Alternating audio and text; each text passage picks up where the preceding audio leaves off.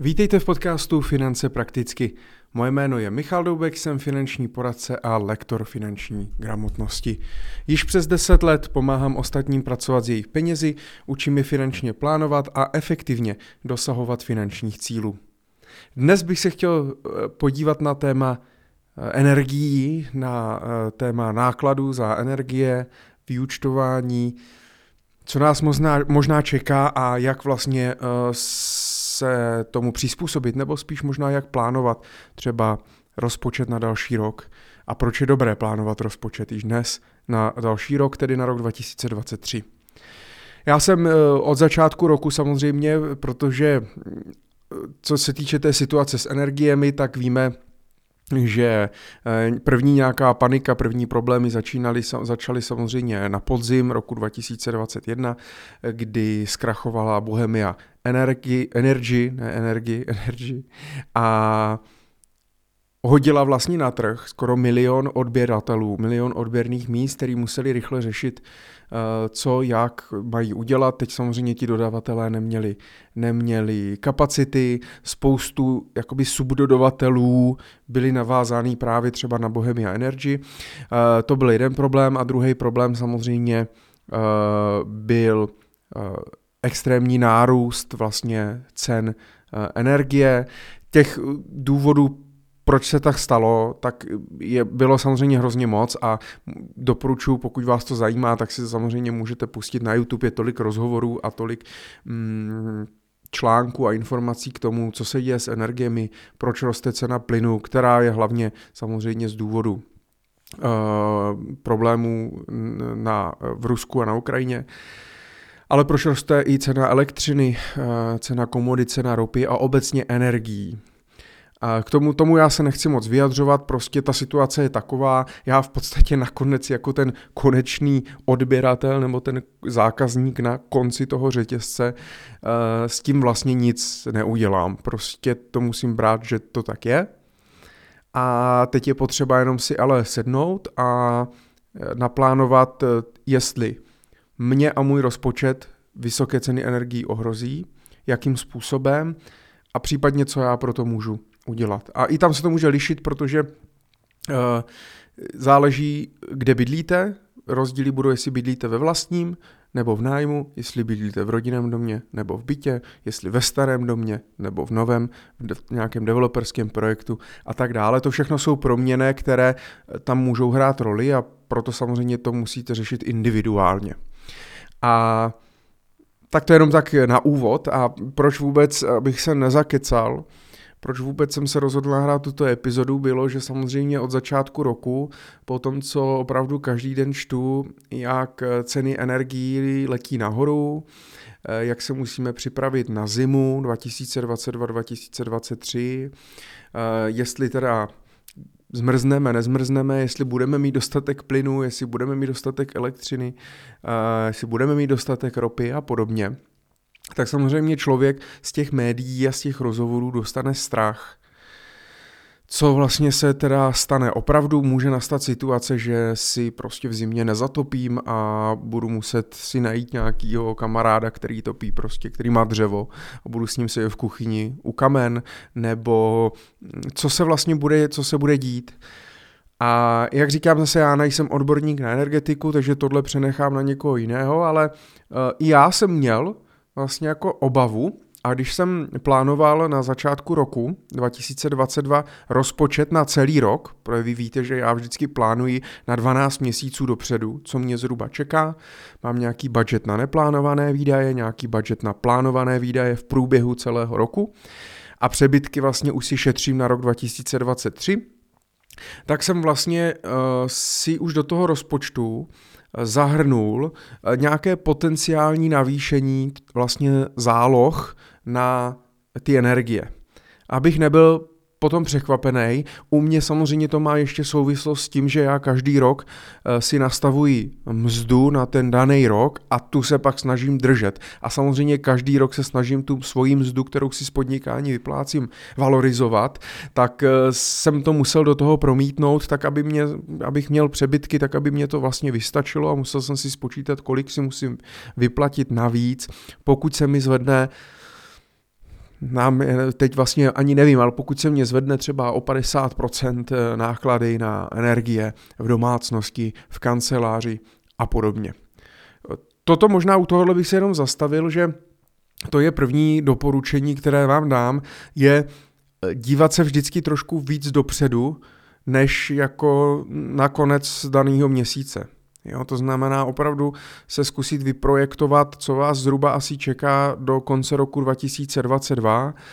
Pokud samozřejmě mám nějaké informace, které mě v tom rozhodování můžou pomoct, to znamená už jsme na začátku ledna jsme věděli, že ceny energií pravděpodobně budou dál růst, že nás pravděpodobně čeká vyšší inflace a nějaké skokové zdražení, tak už vlastně toto přemýšlení a tuto informaci já jsem mohl zahrnout do toho plánu toho rozpočtu.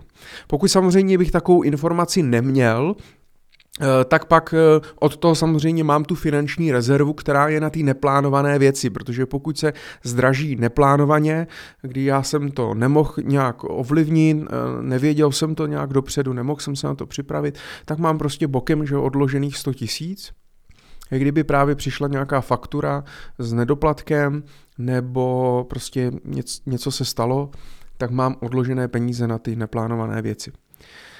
A Tohle je velmi důležitý.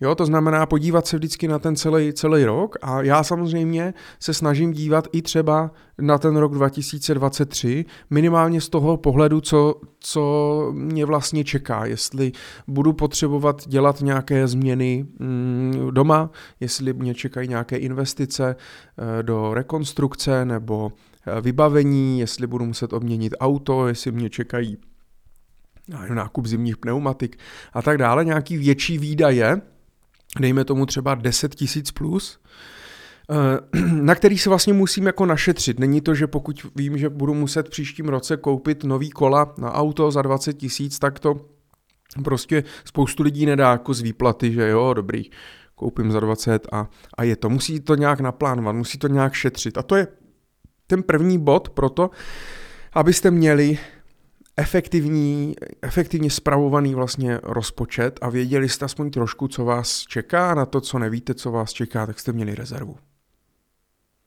A pokud já jsem tohle promítnul do toho mého plánování, tak samozřejmě už ve svém rozpočtu jsem si jako červeně označil uh, zálohy na energie. Já to mám samozřejmě jednodušší v tom, že bydlím v bytě, v paneláku, nemáme ústřední topení, to to nijak neovlivním prostě, to znamená platím nějaký zálohy a, a hotovo. Teplárny Brno budou zdražovat zhruba o 25 a 20 e, takže podle toho samozřejmě i pak vím, podle toho, jestli do, mě přichází přeplatky nebo doplácím a tak dále, jak mám nastavené ty zálohy na teplo, jak moc topím e, a podobně. Uh, co se týče vlastně plynu, tak máme jenom plynový sporák, na tom jenom vaříme, takže to jsou vlastně jako v podstatě jako marginální náklady, ale dalo by se říct, že vlastně zvedla se mě, zvedla se mě záloha, já to zkusím schválně rychle vypočítat, zvedla se mě vlastně záloha o 60%, ale pořád je to, že se mě zvedla záloha na 250 korun, takže mm, to samozřejmě není nic, co by mě nějak jako extrémně ovlivnilo ten, ten rozpočet, takže to jsem moc neřešil, ale bál jsem se třeba elektřiny. Mám sice, máme sice standardní byt, 80 metrový, tříčlená rodina, mm, platím zálohy 700 korun měsíčně, většinou to vycházelo plus minus šul nul, nebo jsem něco doplácel, většinou ty náklady byly někde kolem 9-10 tisíc vlastně za rok za elektřinu a ale trošku jsem se bál právě, že jak mluvili o tom extrémním navýšení a podobně, takže by, že to prostě bude problém. No a přišlo mě, před pár dny mě přišlo vyučtování za elektřinu a k mému překvapení jsem měl přeplatek. Jasně, pouze nějaké dva tisíce, mohly tam hrát roli i, že samozřejmě dva měsíce tam byly vlastně byla ta odpuštěná DPH eh, na, na, na té platbě, ale i tak vlastně mě to překvapilo, že my jsme samozřejmě taky měli za minulý rok trošku menší spotřebu, já jsem i e, vyměnil nějaký, měli, koupili jsme vlastně nějaký nový spotřebiče, vyměnil jsem vlastně LED žárovky a tak dále. A snažím se, mm, aniž by to ubíralo na mým životním standardu, tak se snažím prostě šetřit, to znamená zasínat, vypínat, mám prostě zásuvky takovým tím vypínačem, že to prostě všechno celý fakt jako vypnu, vyndávám nabíječky na, na, na mobily, na tablety, vypínám počítač a tak dále. Když jedu někam, tak prostě všechno povypínám, včetně Wi-Fi, eh, světel a tak dále a jsem v tomhle možná blázen, ale ono to je korunka ke korunce a je to pro někoho, kdo opravdu řeší třeba korunky, no tak mm, je to nějaká varianta. A pokud vás to neomezuje, já vždycky se snažím hledat nějaký varianty, které samozřejmě mě ušetří, ale zároveň mě neomezí výrazně v mým pohodlí nebo v mým životním standardu. O tom pak chci ještě mluvit a natočit jednu epizodu o nějaké skromnosti, o tom, jak šetřit, o, tom, jak vlastně si stanovit životní standard, tak to třeba příště. A když se vrátím k té faktuře, no tak já jsem byl překvapený, že teda mě vlastně vrací peníze. Před měsícem mi přišlo i vyučtování za byt právě za teplo a vodu.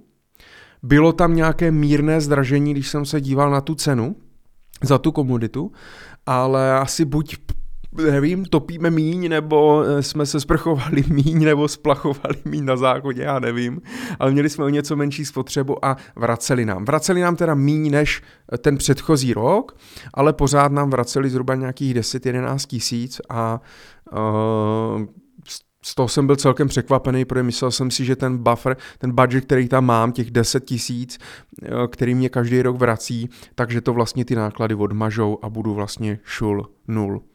Takže to bylo příjemné překvapení. Ale moje euforie nevydržela dlouho, protože samozřejmě jsem si řekl OK, no ale je fakt, že vlastně vyučtování přišlo za podstatnou část vlastně roku 2021. Vyučtování za byt byl za celý rok 2021, za elektřinu to bylo někdy od, od toho dubna, od dubna do dubna. Ale i tak podstatná část 2021, kde se vlastně nemuseli ještě promítnout tolik ty vysoké ty vysoký ceny. Teď samozřejmě e, i podle toho, jak jsou ty fixace, tak ti dodavatele samozřejmě nakupují na té burze teďka ty kontrakty za vyšší cenu a samozřejmě promítnou to do té koncové ceny těch zákazníků.